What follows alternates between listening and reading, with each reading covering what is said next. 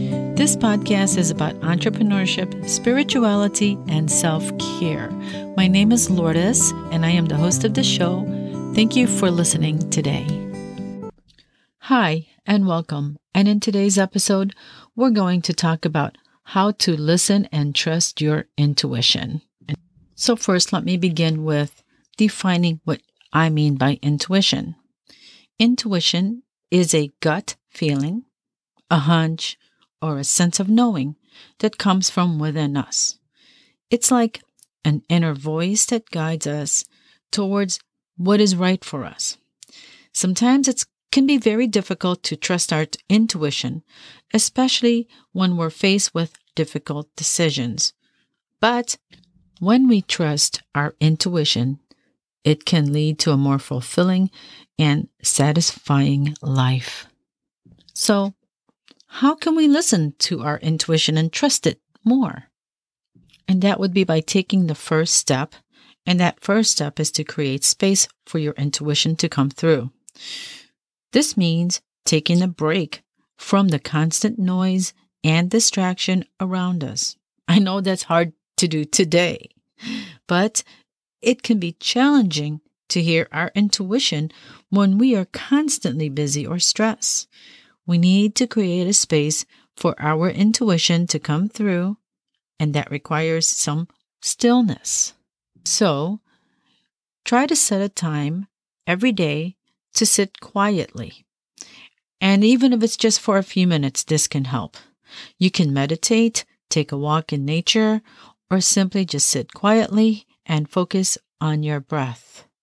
Creating space for your intuition to come through will help you connect with your inner voice. Another way is to pay attention to your body.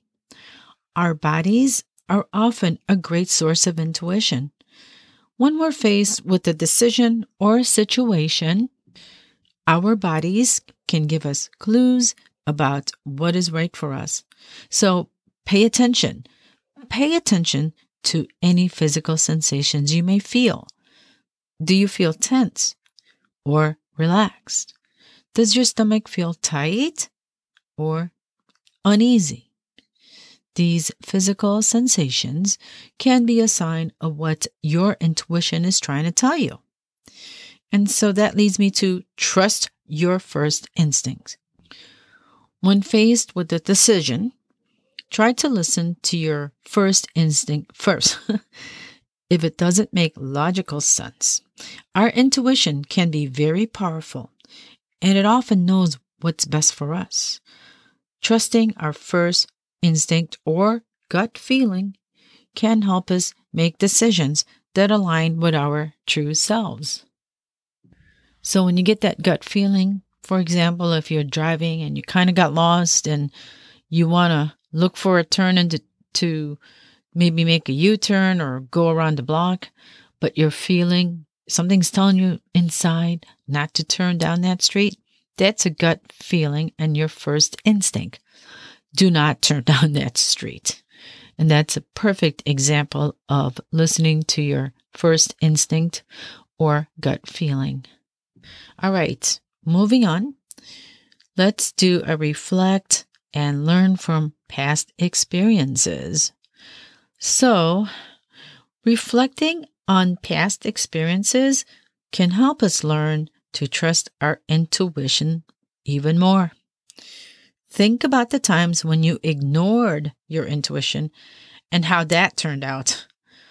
On the other hand, think about the times when you trusted your intuition and how that led to a positive outcome.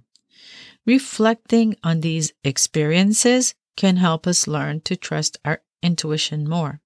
And if you journal like I do, write in your diary and reflect on your day about what went wrong or what went well, this will help you learn from those past experiences.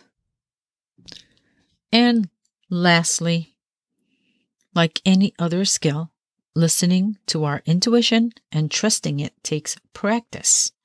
Start small by listening to your intuition in everyday situations, such as what to eat for dinner or which route to take to work.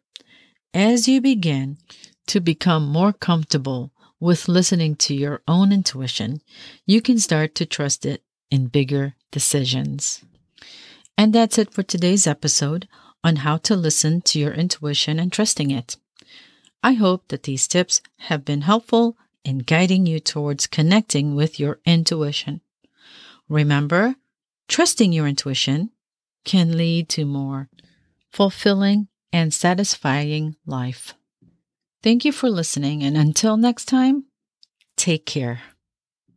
I hope that you enjoyed this podcast and please share this episode with your friends. Please subscribe, rate, and review this episode. And as always, the show notes will be available at eighthlevelpodcast.com. Thanks for listening.